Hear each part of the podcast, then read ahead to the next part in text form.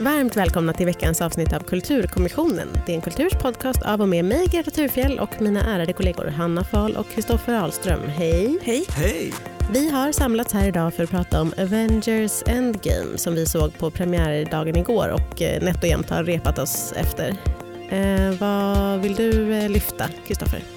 Eh, jag vill prata om hur det mitt i det allvarstyngda sista slutstriden fick mig att börja tänka på Steve Angelo i Swedish House Mafia. Wow! Okej, okay, Hanna du då? Eh, jag vill att vi bara lyfter frågan, har Thanos så himla fel egentligen? ja, själv ska jag rapportera om eh, mina eh, fynd från biosalongen, nämligen hur mycket ni två och även jag grät eller inte grät under olika scener i eh, filmen. Och mer än någonsin tidigare så vill jag understryka att vi kommer att prata om exakt allt som händer i hela filmen. Därför utfärdar jag här med en spoilervarning för er som ännu inte har sett den och även vill jag säga att i slutet av avsnittet kommer vi prata om det senaste avsnittet av Game of Thrones, alltså avsnitt två i den åttonde säsongen så att, eh, då får ni också spola förbi om ni inte har sett det än. Nu kör vi!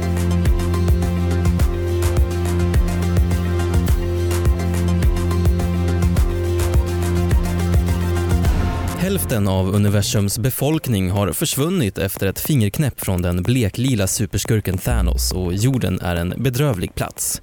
Avengers, de som finns kvar, måste ta tillbaka evighetsstenarna från honom och återställa balansen. För att göra det ger de sig ut på en tidsresa till 70-talet, till Avengers egna tidigare äventyr och till universums utkanter. Men för att citera Tony Stark, om man bråkar med tiden så bråkar den tillbaka.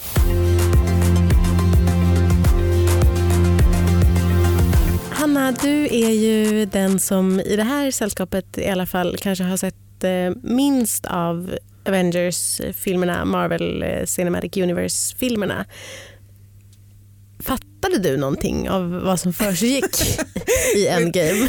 ja, alltså så lite har jag inte sett. Är det en eh, ja. förolämpning mot ditt uh, intellekt? Frågade ja, det är en förolämpning mot mitt intellekt. Förlåt. Jag har inte sett, framförallt har jag inte sett alla Avengers film, jag kände att jag, det saknade jag, att jag inte hade sett förra Avengers-filmen. Infinity War. Den eh, önskar jag hade sett. Jag har mm. inte sett Doctor Strange, det kände, kände jag också saknades lite. Och så hade jag inte sett Guardians of the Galaxy, det saknades. Men jag försökte räkna efter nu och det här är ju film nummer 22 i det som man räknar till det ja. som hör till det här universumet. Och jag har sett eh, jag hann inte riktigt räkna exakt men jag har sett lite mindre än hälften av den så jag har inte sett ingenting. Det är klart jag fattade, så komplicerat var det inte. Nej, men, men det, är så... det är också att man snappar upp ganska mycket så via osmos typ. Ja, visst. Vad, Greta, hur ser din stats ut? Eh, jag har inte räknat efter. Jag tror, vi pratade om det här minns jag när vi pratade om eh, Captain Marvel. Så talade du och jag om hur många vi hade sett och då hade du nog sett fler än jag. Jag har sett eh, typ alla de gamla, alla original eh, Avengers-filmerna. Så gott som i alla fall. Och sen så ligger jag efter på lite på Guardians of the Galaxy-fronten och eh, Ant-Man hade jag inte heller sett vilket förvirrar lite grann men inte så mycket för Ant-Man är inte så himla avancerad. jag, lite, jag, har inte, jag har inte perfekt eh, score. Det kan ha, jag inte säga. Har du perfekt? Nej, jag saknar, eh, eller saknar, jag väl medvetet uteslutit Guardians of the Galaxy 2, Ant-Man and Wasp och sen tror jag att jag inte sett Iron Man 3, jag är lite osäker, men annars har jag sett resten. Mm. Mm. Mm, de har jag sett.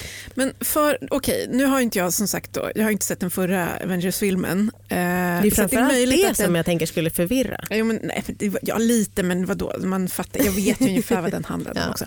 Men det är möjligt att, att liksom, ni som har sett den har en helt annan uppfattning eftersom det är där liksom, förspelet till det här eh, händer. Men jag skulle vilja börja med att ifrågasätta hela filmens premiss. Nämligen har Thanos så himla fel egentligen? Mm, är det så fel? Fråga mig. är det så fel? Alltså, det som har hänt är att han har raderat ut 50% av galaxens eller var det universums till? Ja, universums. universums. Allt liv universum. Ja. Inte bara människor liksom, eller mänskliga varelser utan det måste ju också gälla så alla flugor. Typ. Ja, men inklusive på jorden. Och jag menar absolut, det är ju jättetråkigt för de som har förlorat familjemedlemmar och så. Eh, men ganska snabbt så hoppar vi fram i tiden så att det har gått fem år. Mm. Eh, och de här som har försvunnit, det finns ju ingenting som tyder på att det skulle ha varit en smärtsam, liksom, plågsam Nej. död eller någonting. De har bara försvunnit, mm. utraderats. De blev löv. jag vill bara fråga mig om det verkligen är så nödvändigt att ställa till med alla dessa tidsresor och allting för att få tillbaka de här människorna från en planet som är överbefolkad. Tänk hur många som bara på de här fem åren har sluppit dö i svält mm. till exempel. Mm. Och tänk på den liksom, hypotetiska framtid där vi kanske på ett ganska enkelt sätt skulle kunna avvärja klimathotet och alla de dödsfallen som väntar. Bostadsbristen, tänk på bostadsbristen. Bostadsbristen i Stockholm. Mm. Vi hade alla kunnat få varsin lägenhet på Södermalm. Mm. eh, ja, men jag, Ja, absolut, jag, jag kör, absolut Hanna, jag håller helt med dig. Och jag, och jag liksom, det här kände jag redan i Infinity War att det var så här, uh, ja men okej, okay, lite, vad, så, vad, är, vad är problemen? Det som händer är ju inte det som Thanos hade hoppats på, nämligen att resten, de, de överlevarna um, blomstrar. Utan tvärtom. Att det som händer är bara att allting blir som spökstad. New York är en spökstad, Los Angeles är en spökstad, eller om det är San Francisco. Eh, att det bara liksom, allt går helvete och då måste alla ha såna eh, AA-grupper. Men det de visar för att visa det här, de här liksom, den här... Soporna ligger i högar ja, det, och det är De scenerna man får se i de här, alla de här deprimerade människorna som saknar sina nära och kära och måste mm. gå i gruppterapi. Men det vi inte ser är ju så här, de överbefolkade krishärdar i världen mm. där det förmodligen har blivit mycket bättre. Ja, men frågan är om det har blivit det. Då, för jag, jag tolkar det som att, att vi får se den så eh, västerländska, hur det står till i, i västlandet. Det tolkar jag som att det är så överallt och att eh, också det här med att eh, Captain Marvel då har börjat åka runt och liksom se till så att alla eh, trösta alla på alla planeter. Ehm, att det är en sån, eh, att det verkligen gick fel. Det hade kunnat gå rätt men det gick fel. Fast ja, å andra sidan, jag kände väldigt starkt i den här scenen tidigt i filmen när eh, Avengers-gänget ska åka och övertala Tony Stark, Iron Man, mm. om att han ska liksom hjälpa dem och mm. iscensätta den här tidsresegrejen. Tony Stark har fått ett härligt liv. Han bor i en underbar stuga vid sjön eh, med Pepper Potts och har ett litet och barn. Ett litet barn. Han kan inte vara den enda i världen som har liksom fått en ganska härlig tillvaro under de här fem åren som har gått. Jag kände väldigt starkt att jag inte riktigt var med på tåget. Men är det här så nödvändigt? Jag, jag tycker precis det var väldigt drastiskt att liksom hela civilisationen skulle kollapsa för att eh, hälften av alla människor försvann. Jag menar, det, det vi ser är ju så här verkligen ja, som hur det ser ut i Tjernobyl idag. Det är så här liksom hus som har förfallit ett övervuxet med liksom, ja, otämjd fauna och så. Men det här är ändå någonting som, som faktiskt folk pratar om idag för som du säger stävja klimatkrisen. Att så här, vi behöver vi behöver liksom upplösa systemet som vi har idag för det funkar inte att leva liksom med den eviga jakten på tillväxt och så vidare. Så händer det oss här och de nämnde även saker som verkar supermysigt. Det säger, ja, plötsligt finns det valar i Hudsonfloden för den har blivit mycket renare. Jag vet. Det, ja, det, det, det är verkligen eh, Captain Americas eh, roll då, mm. liksom ta på sig och peppa upp igen. Och så här, fram... Det här landet ska inte behöva gå till spillo bara för att... men framförallt tycker jag det är ganska skönt för att nu såg inte den förra filmen Hanna men det är ju svinjobbigt att det är ungefär 20 huvudpersoner vars olika storylines man helt ska följa. Var ganska skönt att det var nerbantat till hälften nu. Det blir mycket um. mer överskådligt. ja, men var det så nerbantat då? För det är en jävla massa eh, det, huvudpersoner att följa. Det är klart det men jämför med den förra som var liksom två och en halv timmes fighting-scener mellan 20 olika mm. karaktärer. Um, det bygger ju ganska mycket på att man har sett alla gamla filmer. Att man ska liksom känna någonting mm. för alla de scenerna och om man inte har det så är man lite eh, lost stundtals. Tyckte ah, ja. ni att den kändes eh, lång, filmen? Den är ju tre timmar. Jag tyckte den kändes, om man liksom ska prata om så här, den dramaturgiska kurvan kändes den väldigt felproportionerad. Yes. Så första 45 minuterna är som du säger så här, sorgebearbetning, det är liksom stödgrupper i övergivna källare, mm. det är ett mm. jävla ältande. Man vill Black bara... Widow är jätteledsen och har jättemycket utväxt på håret. Ja, man bara kom igen nu, nu måste det börja hända saker. Det tar säkert en och en halv, nästan två timmar innan det faktiskt börjar röra på sig på riktigt. Nej. Jo, jo. Nej. Men jag håller med, det är lång uppladdning. Men jag tycker i och för sig att den är bra den uppladdningen. Det är lite, eventuellt lite, lite långt.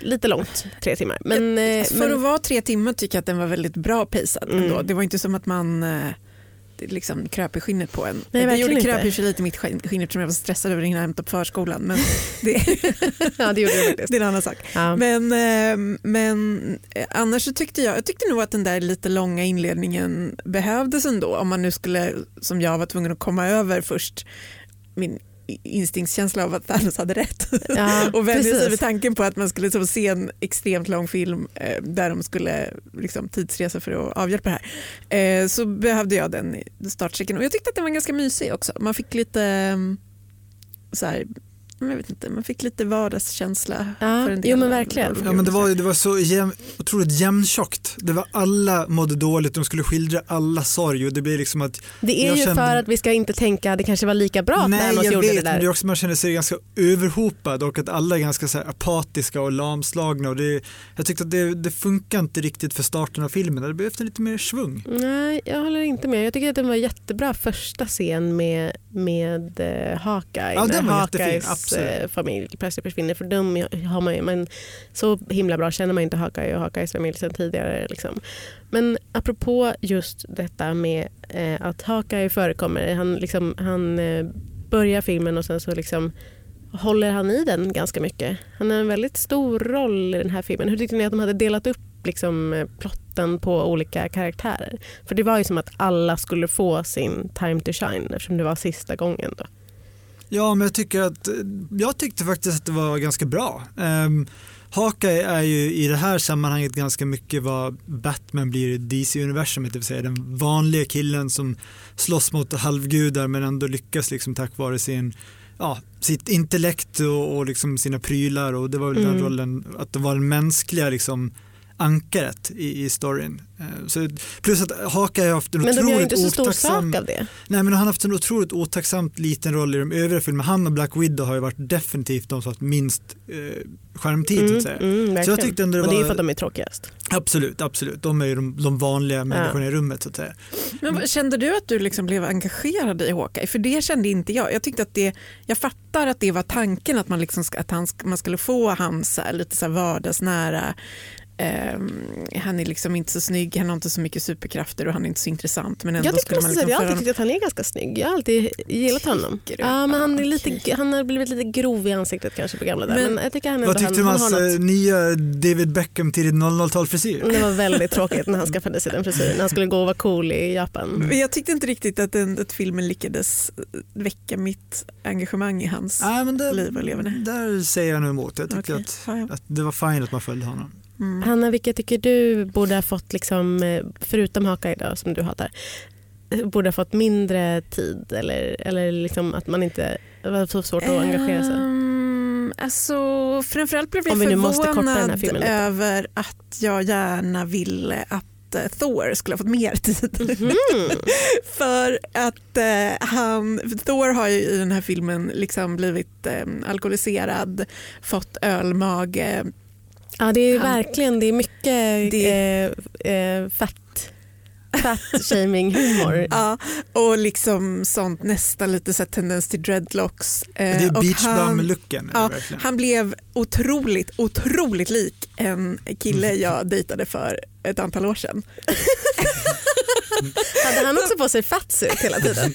Det var det, sam- exakt samma kroppsform, Ja. eh, samma liksom, lite så här, halv tendens till dreads. Eh, samma Han har helt enkelt lite, otvättat hår. Det är väl- jag tror att det här var innan vi lärde känna varandra Greta. Ja, jag Men Kristoffer, du kommer ihåg den här? Jag hade- minns jag hade- surfarfilosofen. absolut. Surfarfilosofen var Mm. kodnamnet på den här killen. Vi var inte ihop ska sägas. men Har du träffat hade honom. Kristoffer? Nej, aldrig Nej, sett nej. människan. Ingen har träffat honom.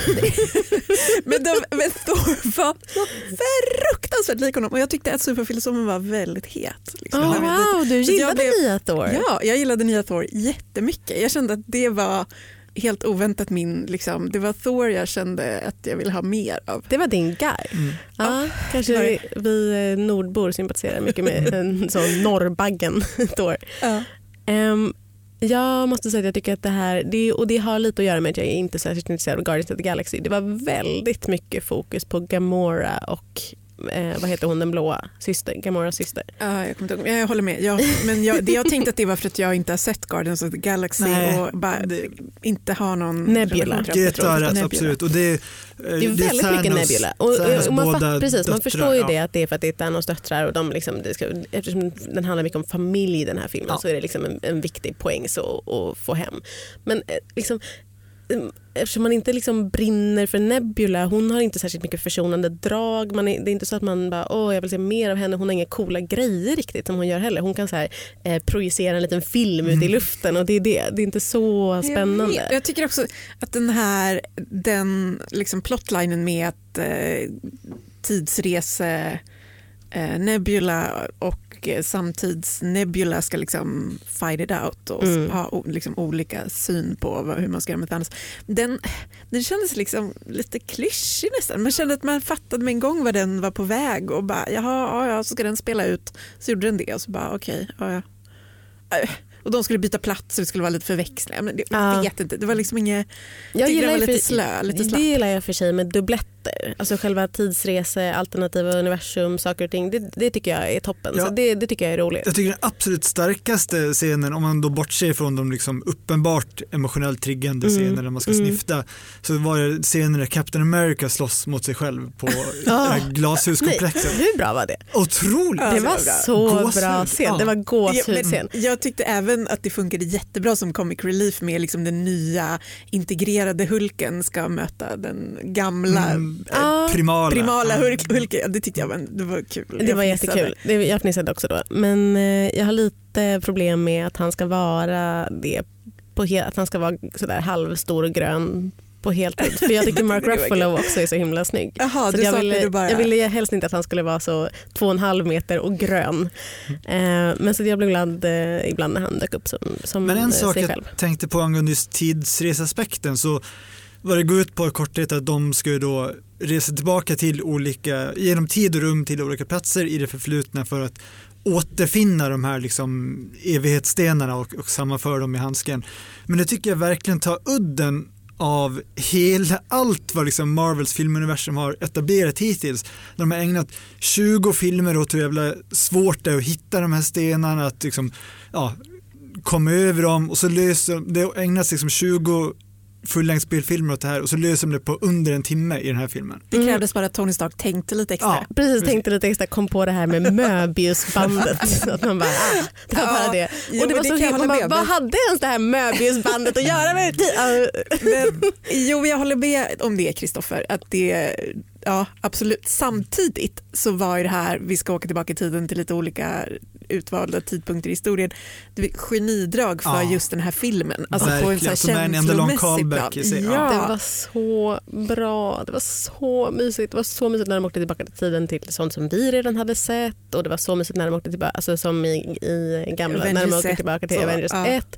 Så mysigt när de åker tillbaka, till- när Tony Stark åker tillbaka i tiden till liksom 70-tal. Ja, det var toppen. Oh, pappa. toppen. Träffa sin Träffar sin pappa. träffar Michael Douglas som han såg ut på 70-talet. Ja, nej men det var sjukt. Det var sjukt. Men det var, alltså, det var underbart när han träffade sin pappa som ju spelas av han som spelar um, i som, som spelar, Mad Men. som spelar i Mad Men. Roger i Mad Men. eh, Sterling i Mad Men som jag också älskar. Det var Kan vi- kan många killar för mig i den här filmen. Ja, kan vi prata lite om det emotionella? För att eh, det är ju en film som uppenbarligen ska spela på liksom känslosträngarna. Dels för, så här, det här är vad ni får tillbaka för att ni investerar liksom tid i de här 20 filmerna, nu liksom lite fanservice.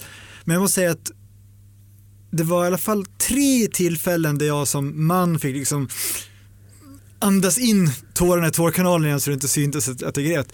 Och alla tre Mm. Hade... Kristoffer, vi hade inte dö- dömt dig om du hade gråtit. Nej men jag, hade ju dömt mig själv. Jag och Greta satt på varsin sida av Kristoffer och eh, och bölade. Vi ska, prata mer om, rätt vi ska prata mer om våra gråtar sen. Ja, mi- mina gråtar, tre, tre gråtar, Ja. eller nästan gråtar. Ja. Eh, Och alla tre, det var så tydligt att de hade liksom ett och samma tema, vilket sig hela filmen har. Men först var det som Greta nämner när Tony Stark får träffa sin pappa. De har Mm. liksom ett samtal om rädslan inför att bli förälder. Vad måste man, kan man förbereda sig på något sätt och så vidare. Eh, Nästa var när Thor ska träffa sin mamma som då är död men så reser han tillbaka i tiden för att träffa henne dagen hon ska dö. Han vill berätta det för henne men hon vill inte veta. Och sen var det även när Tony umgås med sin eh, dotter i nutiden som var så otroligt snyggt skrivet i liksom alla de här repliker, I love you 3000 och att de sen liksom återkopplar till slutet av filmen. Oh, det var otroligt välskrivet, för Ja. särskilt för en sån superhjältefilm. Det var verkligen så bra. Hanna, eh, när, grät du, när började du gråta? Får jag bara säga först att Hanna, du har ju lätt pollenallergi så jag var helt övertygad om att fan vad hon sitter och snörvlar nu. Jävla årstid det här. Eh, nej, jag, när grät jag första gången? Jag vet inte, men det exploderade först i slutstriden. Jag är Mm. väldigt lättrörd av de Mm. här pampiga, Oj, oj, oj. storslagna sekvenserna där man liksom, nej, men det hjälps åt och det Ja. liksom, Ja. Precis när man tror att allt är kört. Så, alltså de så här, riktiga så Hollywood eh, actionsekvenserna, då, det, det, nej, då hulkades det. Jag grät inte vid några tillfällen som du sa Kristoffer, de tyckte jag också var toppen men jag grät inte. Men däremot när ehm, Dr. Strange såna här eh, tids, eller vad säger, rumsportal eh, snurror kom i slutstriden när man tänker så här nu är allt kört och de kommer förlora allting den här filmen ska sluta så tydligen. Och sen så, och sen så dyker ehm, Black Panther upp med liksom sina vapendragare. Eh, då började jag gråta och sen slutade jag inte gråta förrän filmen var slut. Alltså det, det satt och strilade ner så här för kinderna hela resten av filmen tills eftertexterna började rulla.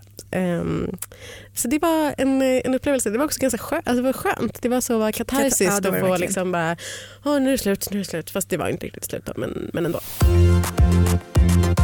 Apropå eh, Black Panther så skulle jag eh, vilja att vi pratade lite grann om nya woka Avengers. Ehm, det är ju nämligen så att den här filmen också gör en ganska stor poäng av att så här, nu är det slut för det här vita gänget och här kommer en ny generation eh, Avengers på, något sätt. För det som de har sagt från början är ju att det är, ehm, det är ju, ingen har ju någonsin sagt så här, nu är det slut. Men, men den här filmen är ju, markerar ju liksom ändå slutet för en, en epok i Avengers-universumet eller vad man ska säga i det här Ja. nu har vi gjort de här 22 filmerna eller vad det är och nu, nu får det vara nog. Ehm, det, fanns ju, och det fanns ju ganska många liksom, tecken på ändå att så här, här, är, här är den nya generationen Avengers eller den nya generationen i Marvel, eh, eh, våra Marvel-produktioner. Till exempel då i slutstriden där vi, som vi precis pratade om, den scenen där så här, eh, vilka är det? Det är Tony Stark, Captain Amer- eh, Iron Man, Captain America och Thor som inte lyckas eh, besegra Thanos själva. Och så är det väldigt tydligt att Thanos liksom slår sönder eh, Captain Americas sköld. Alltså det är väldigt mycket sånt som är så eh, tydligt, tydligt bildspråk. Ja. Och sen så eh, dyker hela, he, sa, samtliga Wakanda eh, upp och eh, jättemycket samurajer och eh, jättemånga kvinnor dyker upp. Och då så får liksom he, he, striden nytt hopp och, och tittarna får nytt hopp. Ja. Vad tyckte ni om den? Liksom, va, va, är det det som eh, Marvel vill säga, tror ni? Ja. Det, det tror jag, framförallt om du tittar på vad de gjorde med serietidningarna runt, ja det var väl runt 2012 tror jag de gjorde en jättestor omgörning som även hintas i den här filmen. Dels är det då att Thor typ säger upp sig som kung över Mm, Asgård och mm. ger istället den titeln till Valkyrie. Mm. Eh, Underbara Valkyrie. Gud, jag älskar och, och henne. då säger han till och med så här de behöver en ny kung, det är inte så en, en drottning Nej. utan det är liksom så här, och det blir ju då en, en kvinnlig Thor i Ja. serietidningen och även då när eh, Captain America lämnar över sin sköld till eh, killen som har varit, eh, vad heter? Angel, heter han så, den eh, karaktären? Den, Nej, han Jag heter... blandar Eh, ihop det med X-Men nu jag kanske. Eh, jag ska ta reda på vad han heter medan du Ja, fortsätter prata. precis, men lämnar över skölden till den svarta killen, vilket också blir serietidningen att det blir en Sam, svart. ja. Sam, Precis, ja, som är Captain Americas kompis. Och de, det är rätt länge sedan de, Captain, som jag såg de Captain America-filmerna. Jag hade liksom glömt bort hela det gänget. Sam Mm. och Bucky och allt vad de heter. Att jag bara, vem fan är Bucky? Det Alltså, är på Winter Soldier. Ja, men jag vet, Mm. jag vet, jag vet. Det var bara jättelänge sedan jag såg dem. Jo men absolut och det känns ju också som en så här, eh, liten par, eller så här, spegling av hur hela eh, superhjälte Hollywood, amerikanska filmvärlden har utvecklats de senaste åren. Alla bara wow, Mm. det går att göra filmer med Mm. kvinnor i huvudrollerna och folk går faktiskt på bio. Precis. Vilket motbevisar då den här gamla sanningen om att det aldrig inte funkar. Ehm, så att, alltså, å ena sidan så tyckte jag väl att det var lite övertydligt Mm, gjort. mm. Å andra sidan vem fan är jag att klaga för att som sagt jag satt ju och bölade åt alla de här scenerna. Det är ju en sekvens där, där liksom, vad ska man säga, Avengers kvinnoförbund Mm. Dyker upp. Som Ja. är, eller det, så här, det är verkligen det. eh, men Avengers det Garris och Ja. icke-binäris. Och det är så kul för det är verkligen Avengers, Garys och Spiderman.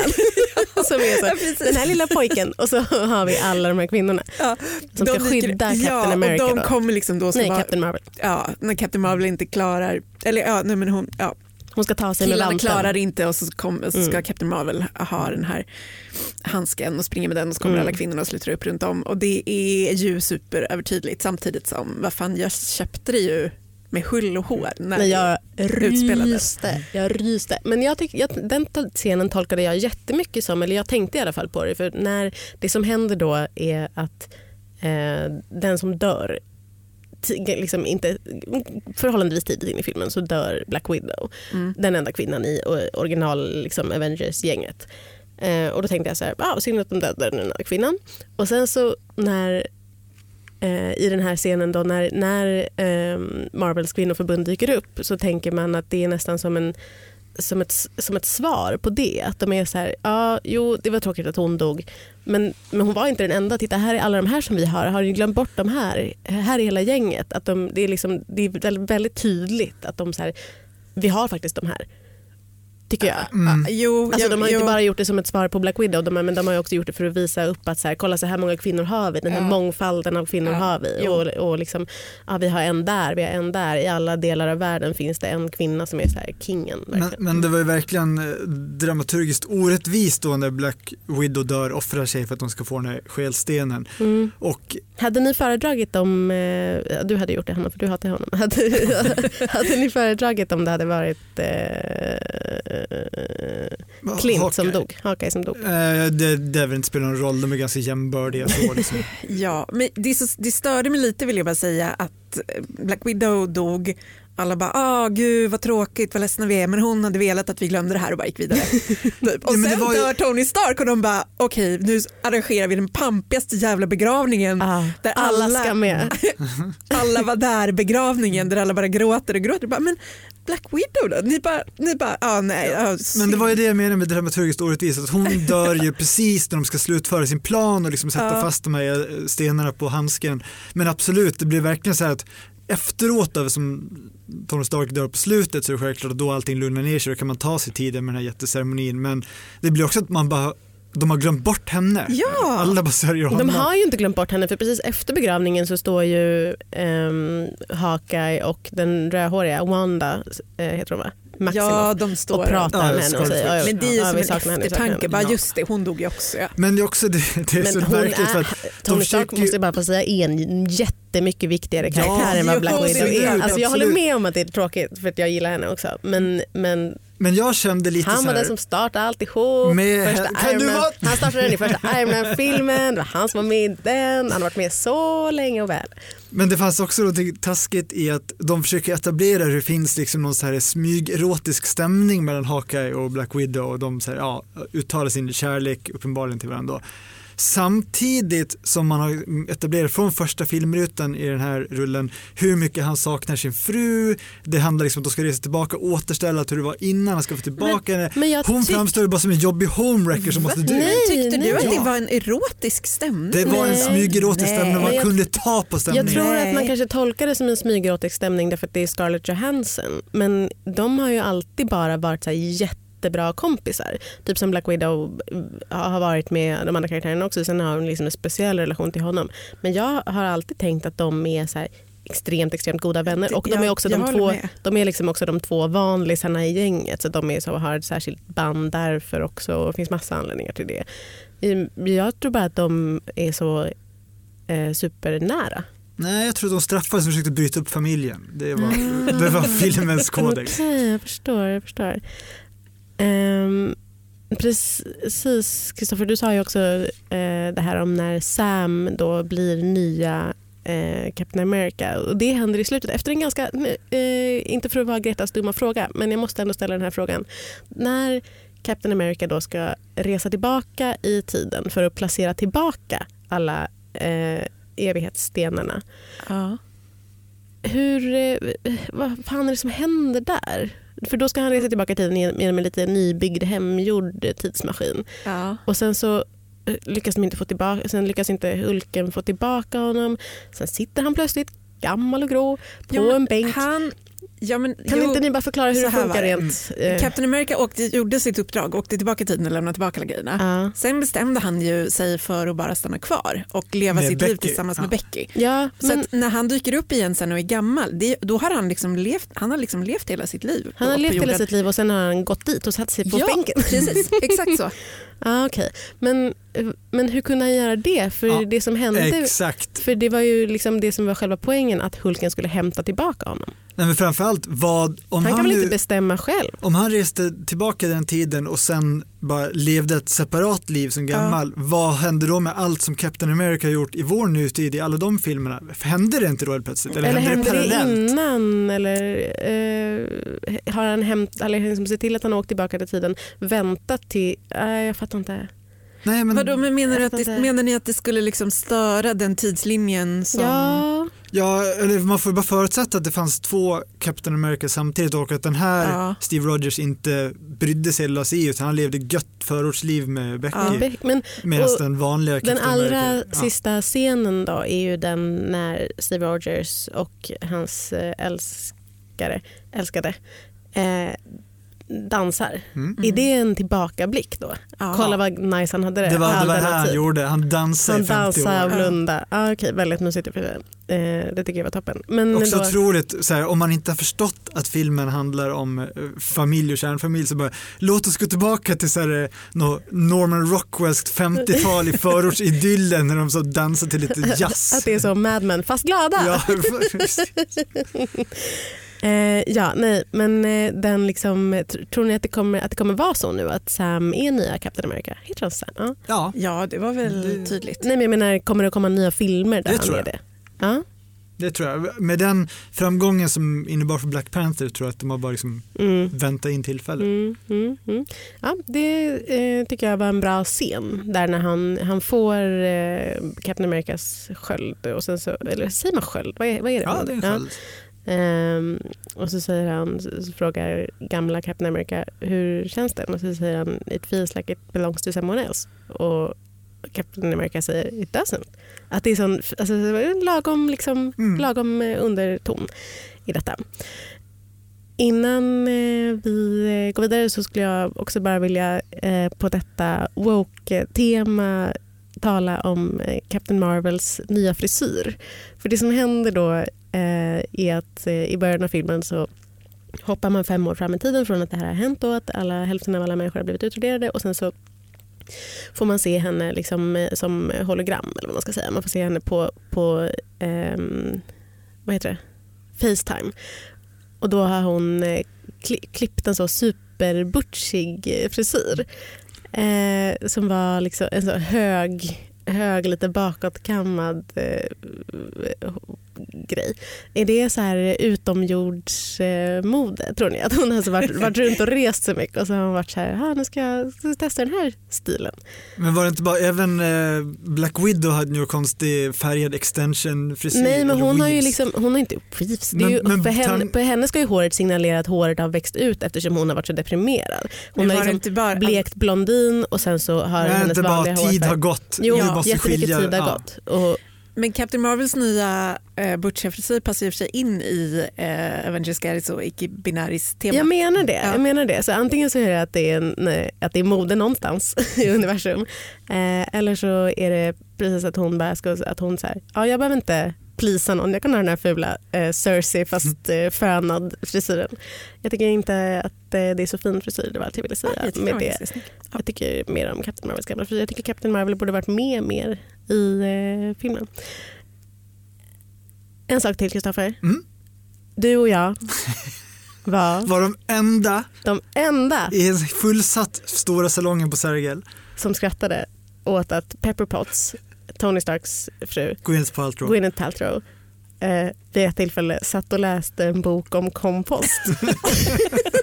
Jag är säker på att även du Hanna förstod the nuance i detta eh, extremt roliga skämt eftersom eh, det var så här himla himla tydligt att det typ var någonting som Gwyneth Paltrow hade tagit med sig till set. Och var så här, kan det inte vara så att jag sitter och läser den här boken som går att köpa på Goop?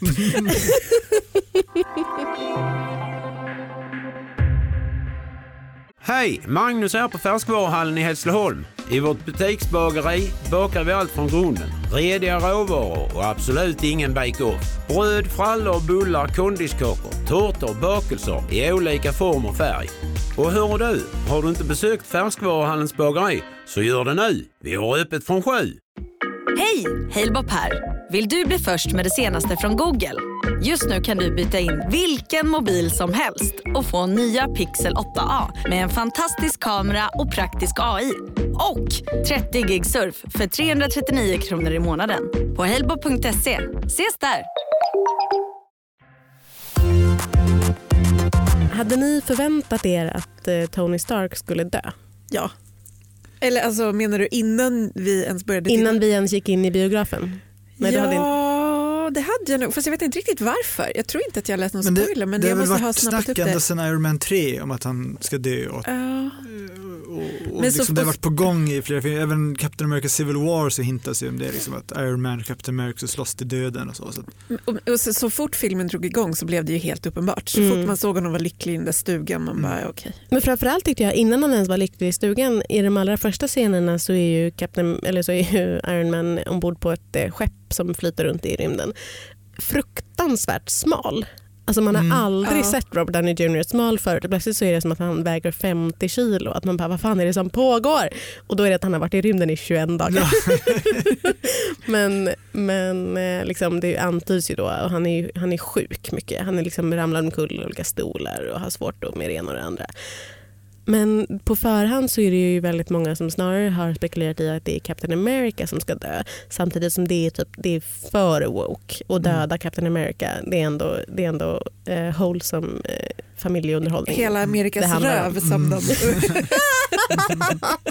som de upprepar. Hur kul var det? Väldigt kul. Alltså jag är inte ett stort eh, fan av alla one-liners i, i liksom, eh, Marvel, Marvel-humor men det var extremt det roligt. det var nog faktiskt den mest välskrivna Marvel-filmen jag sett hittills. Mm. Alltså både vad gäller humor men även liksom, ja, väldigt fina tal. Eh, och sen när, när, precis i början när Tony Stark ska spela in där till eh, Peppar. Pepper Potts Mm. och säger så här I, I, always dream of you, always you. Det var ja, otroligt vackert. Jättefint. jättefint. Men, men liksom, vad, är, vad, vad tror ni är liksom syftet med att döda honom förutom att det var han som startade igång allting med Iron Man, den Ja, första det, var filmen? mitt, det var mitt svar annars, att cirkeln sluts. Ja, Ja. cirkeln sluts, det är sant. Men, men det finns inte så mycket övrig symbolik i För han det. dör ju Liksom, i- förutom att han är viktig. Så. Han dör ju de första tio gillar honom. minuterna i första Iron Man också. Mm. Enda sättet han kan le- leva vidare är att han har den där kärnreaktorn i Mm. bröstet. Så Mm. jag tänkte bara att det var ett snyggt sätt att, att sluta cirkeln. Det var fint och det var jättesorgligt och det var sorgligt för att han hade fått sin söta familj och, Mm. och vad ska hända med, hur ska, hur ska Gwyneth Paltrow ha tid att ta hand om Goop samtidigt som hon ska ta hand om han hade fått chans att så här, ja, reconcile med sin pappa som gick bort i en trafikolycka. Och så, här, ja. Underbar. John. Slattery. Men ja, nej. Eh, det tyckte jag var sorgligt men också eh, inte helt sinnessjukt. Alltså det var så här lagom. Lagom Mm. sorgligt på något sätt. En sak som jag var missnöjd med gällande slutet och just Iron Man så är det så att han är ju den som även då får den absolut viktigaste avgörande rollen när han knäpper med fingrarna så att alla Thanos och hans armé går Mm. upp i rök. Vad tror ni det är han önskar där? Eller liksom, för det är som att man har en önskning när man knäpper Ja, med fingrarna. och min önskning att han önskade, som jag tycker varit ett bättre slut än vad det här Ja. var, hade varit så här att han knäpper fingrarna, Thanos får se allt han älskar och byggt upp bara raseras medan han själv måste vara kvar och leva i den sorgen precis som de har fått uppleva när han hela tiden har sagt till dem så här, ni borde vara tacksamma för det jag gjorde Mm. och då har det varit så här in your face, så här känns det. Mm. Men istället så dör han också vilket jag tyckte var lite så här, ja, lindrigt sätt att komma Men de de han skulle överleva bara. Ja, och få liksom uppleva vad han har åstadkommit. Mm, Men han skulle väl bara åka till sin lilla, dödsstraff?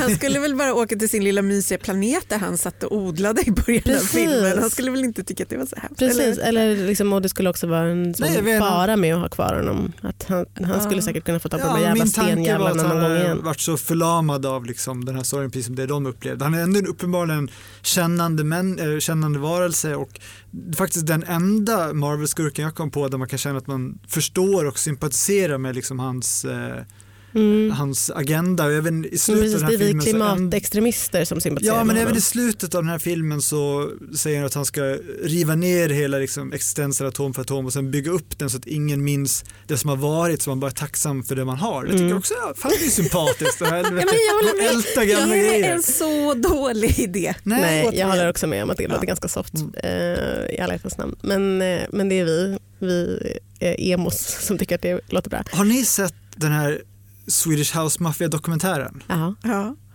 We're gonna fuck this club in the pussy. Den dokumentären, ja. Det var en scen på slagfältet där jag skrockade för mig själv som jag vet inte om någon annan tänkte på när Tony Stark tittar på Doctor Strange för han har då tidigare gjort eh, den här, liksom, han har, skådat in i framtiden och sagt att det finns ett potentiellt scenario bland miljoner andra där vi lyckas Mm. och så sträcker han upp fingret i luften. Har ni sett scenen i Swedish House Mafia när de skriver one och Steve Angelo bara fingret i luften, där satt det. det ja.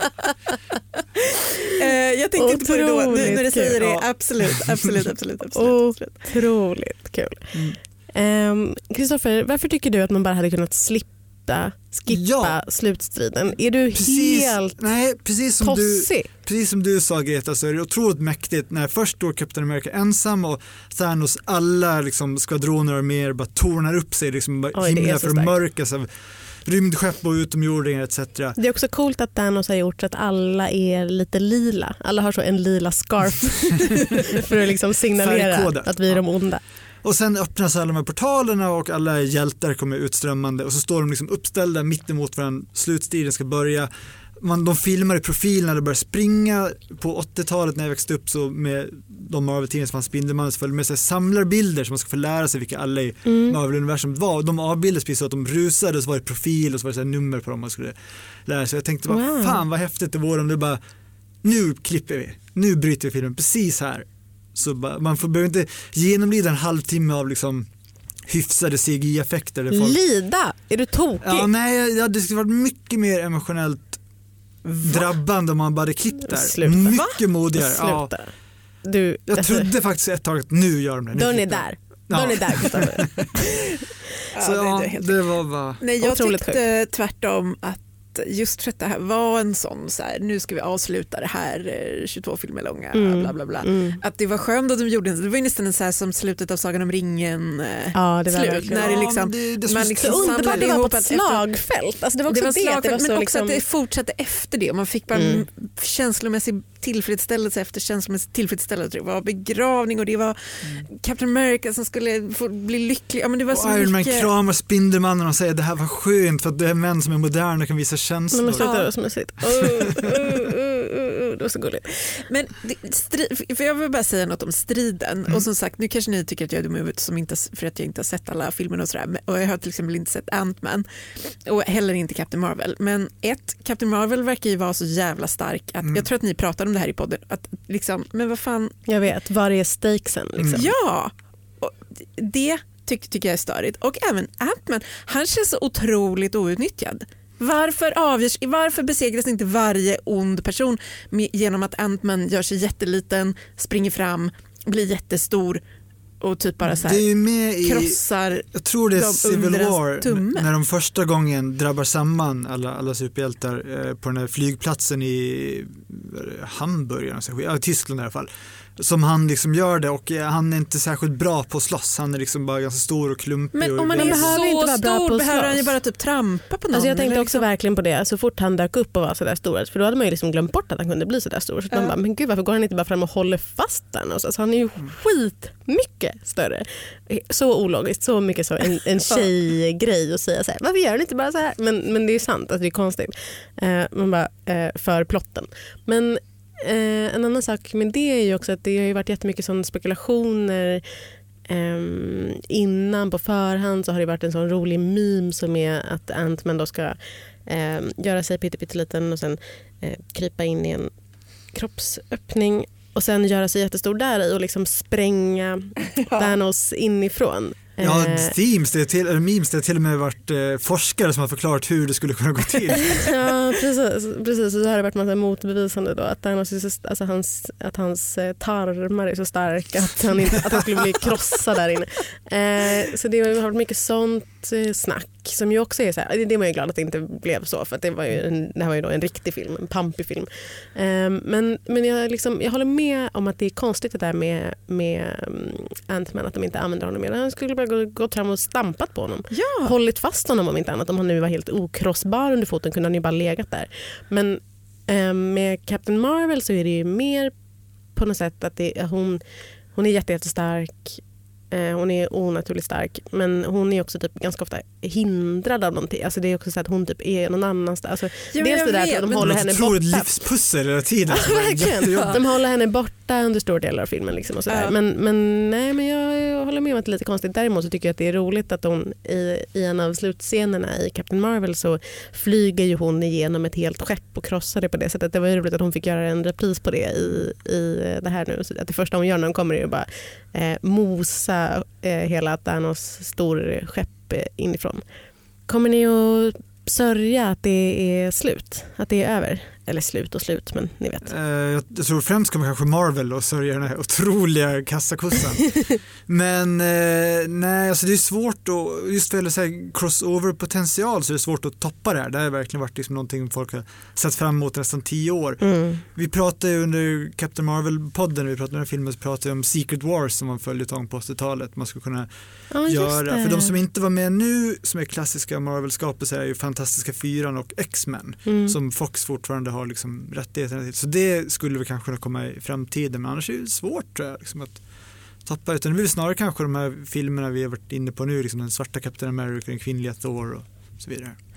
Alltså, ja, det, jag känner väl kanske att det man nästan snarare är orolig för är att Marvel inte ska kunna hålla tassarna borta från sin fantastiska kassako och liksom Att de Ja. kommer smyga, reboota Ja. Iron Man typ. typ börja om alltihop och bara försöka göra det en gång till fast det blir liksom mycket sämre. Och, Intressant om det skulle innebära den slutliga liksom deflationen av superhjältegenren. Att man bara, nu har vi tröttnat, vi trodde verkligen det var över. Nu har den krupit in i sin Mm. egen Americas ja. Vi ska göra på ett lite annat sätt eh, avslutningsvis den här veckan därför att det ju är pågående Game of Thrones säsong. Så vi eh, har istället för eh, veckans bästa mening med oss det bästa som har hänt sen sist i Game of Thrones. Ja. Och senast vi pratade så hade ju första avsnittet kommit och nu har ett avsnitt till eh, kommit Hanna. Och även Kristoffer med den här gången trots att du inte är något vidare Game of Thrones-fan egentligen. Fullkomligt okunnig, men jag ska försöka bidra ändå. Ja, du kan få börja. Ja, jag såg ju, jag har ju sett de två avsnitten i nya säsongen. Du har att jag, inte sett någonting tidigare? Nej, ett halvt öga jag kollade något avsnitt på. Liksom bara. Det är så jävla sjukt. Nej. Ja. Okej, men det jag tog med mig av det här, förutom att det var ett jäkla mellanavsnitt där det bara pratas och ältades gamla tider och var nostalgiskt. redan hade sagt att dörren var där. Men en sak tyckte jag var roligt, och ni får hjälpa mig med namn och sånt där, för jag kan ju inte det. Men Självklart. den här vildlingen som spelas av Kristoffer Hurvju, Hivju. Hivju. Ja, eh, Tormund. okej, Tormund, ja. Eh, han drar ju en, en lustig anekdot om varför han kallas för jättedräparen. Eh, Giant Spin. Ja. Ja, och att han då, eh, ja, han slog ihjäl en jätte och sen kryp han upp i jättefruns säng och blev ammad av henne i tre månader. Så han, Först hade han sex med Ja, jättefru. var det, för, först hade han sex och sen, okej, mm, ja, komplicerat, men ja. Och sen eh, ammar hon honom då i, i tre månader så han blir stark av liksom jättemjölken. Det var liksom grejen. Och det tyckte jag var jättelustigt. Jag fattar inte riktigt hur han kunde dräpa en jätte innan han då hade blivit jättestark av jättefrunsmjölken. Något tjuvnyp, vad vet jag. Men det fick mig att tänka, den bilden av, av en, liksom en man som blir ammad av en gigantisk kvinna fick mig att tänka på liksom Robert Crumps, de här konstiga kvinnofetischistiska serieteckningarna på 60-70-talet där det alltid är någon liten spedman som ser ut exakt som Robert Crumb själv som typ rider ovanpå en jättekvinna med så här stor barm och breda höfter, riktigt så här amazon, reslig. Mm. Det är någon konstig sexuell grej som förekommer. Jag tänkte det var kanske lite samma sak här. Den liksom fullständigt oproportionerligt enorma kvinnan som man liksom är som en liten vante för. Och sen är det också det här med då norrmännens konstiga fetisch för, för att amma vuxna kvinnor som även förekommer i Geir Gulliksens eh, senaste roman. Ah, se på oss nu. Det finns en otroligt stark, stark, flera starka amningsscener även i den eh, filmen, i boken. Det är mycket som är... Ja, Men motbevisa mig gärna när jag säger att det här var ett eh, mellanavsnitt. Eh, Du är sjuk i huvudet, Kristoffer, som kan tycka att detta otroliga avsnitt var ett mellanavsnitt. Det var så jävla bra. Det var, liksom, det var inte det bästa Game of Thrones-avsnittet men det var verkligen ett klass, riktigt klassiskt bra Game of Thrones-avsnitt för att det bara var snack. Ja. Det var mycket Ja, snack och mycket verkstad. Ja, det var ett sånt eh, spänt liksom, uppladdningsavsnitt inför vad man fattar kommer att vara den stora blodiga striden i nästa avsnitt. Eh, min, det som jag har valt från det här, det är Eh, det är inte lika, lika roligt ögonblick som Kristoffers eh, jätteamningsögonblick eh, men det är när Jamie dubbar Brienne till riddare.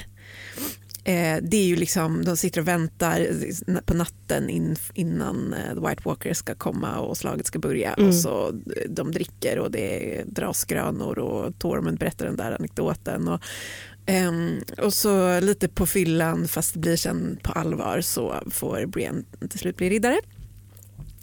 Och hon ser glad ut för första gången i hela tv-serien. Det är verkligen första gången som. Gwendolyn Christie någonsin har fått Ja. manusinstruktionen le. le. Ja. Eh, vilket ju också gör det oerhört tydligt att hon är en av de som kommer att ryka i nästa avsnitt. Och det var så många som man kände så här, det här var deras sista fina scen. Eh, och jag kan förstå Kristoffer om du inte har sett liksom, någonting av det här så är du ju naturligtvis inte investerad i några av rollfigurerna. Mm. Men är man det så var det ju liksom ett sånt så här, olycksbådande mörkt krypande avsnitt där man bara kände att det var förebådning på förebådning. Precis, precis. Det är ju också avsnittet där Daenerys eh, till slut får veta att Jon Snow är hennes, eh, men vad blir det? Brorson. brorson. Ehm, men det eh, kommer vi nog att återkomma till i framtida poddar. Så det var, Ja. det var inte så viktigt. Jag tycker att det, som, det stora liksom, som man hade ja, sett fram emot, det är väl kanske en överdrift, men, men åtminstone väntat sig skulle hända förr eller senare var att Arya och eh, Gendry hade sex. Det är en ganska eh, omdiskuterad scen på internet får man säga därför att den, ja av olika skäl. ehm, För att hon är 12 år gammal. Lite mindre intressant skäl då att, eh, att Arya skulle vara väldigt eh, ung. Det är hon ju inte riktigt. Eh, Maisie Williams som spelar Arya var 20 när den scenen spelades in och är 22 nu och ska väl vara 18 i eh, tv-serien. De har ju liksom åldrat alla, alla eh, Stark-barnen rätt mycket till tv-serien så att hon är inte det i böckerna men, men i filmen så gjorde HBOs eh, Twitterkonto en eh, poäng av att Arya visst var 18 när, när detta skedde.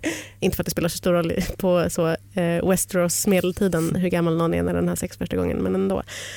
Ehm, jag tycker att den scenen var mer intressant därför att det var så konstigt att se Arya i en sån helt vanlig situation. Jag menar, det är ju dels en sån sak som att eh, man är inte så van vid att se kvinnliga karaktärer i Game of Thrones kanske ha så en ganska trevlig sexuell upplevelse. Det är ganska mycket tråkigt sex för, eh, för, eh, För- kvinnorna och med, tråkigt, och med tråkigt menar jag våldtäkt. Förra gången om det här så hade ju Cersei haft en, en god stund. Precis, gud vad mysigt att det här är säsongen då eh, Kvinnorna alla får kvinnor njuta. får sin sexuella upprättelse. Ja. Eh, med reservation för att det är fyra avsnitt kvar. Men, eh, men jag tyckte också att det var kul därför att eh, hon ju är en sån eh, ruthless eh, mördarmaskin. Och att man är lite skrämd av att hon... Det är kanske snarare det tycker jag som gör att det är konstigt att se henne så här. Jag vill testa det här sex som jag har hört så mycket om.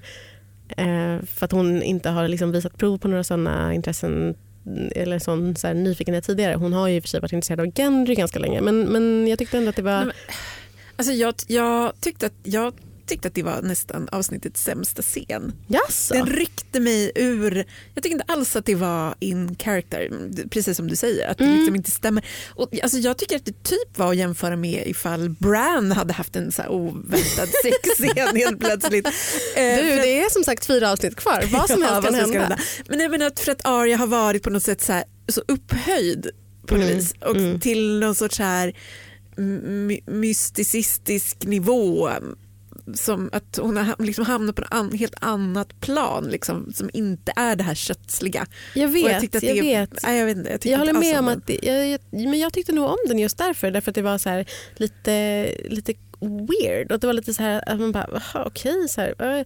Och att hon också är så liksom bestämd i det. Att hon är så här, nej nu ska jag göra, alltså det är ju väldigt on brand Aria att vara så, eh, nu ska jag bara eh, göra det här, nu ska jag bara lyckas med det här. Men och liksom, Jag tycker inte heller att det stämmer med hennes personlighet att bara okej nu det är sista men hon har ju timmarna alltid gillat inför Gendry. Jo, men nu är det sista timmarna inför det här avgörande slaget som ska avgöra mänsklighetens framtid. Men jag är fortfarande oskuld. Jag vill, jag vill prova på hur det är att ha sex. Alltså, vad fan, det är som det är en jävla Nej, men- ungdomsbok. Det är en sån så här The Fault in Our Stars twist på hela... Nej, John Green skrev det här avsnittet. Med det tackar veckans kulturkommission för sig. Vi är ett samarbete mellan Bauer Media och Dagens Nyheter och vi heter Greta Thurfjell. Hanna Fahl. Och Kristoffer Ahlström. Tekniker var Oliver Bergman. Hej då! Hej då!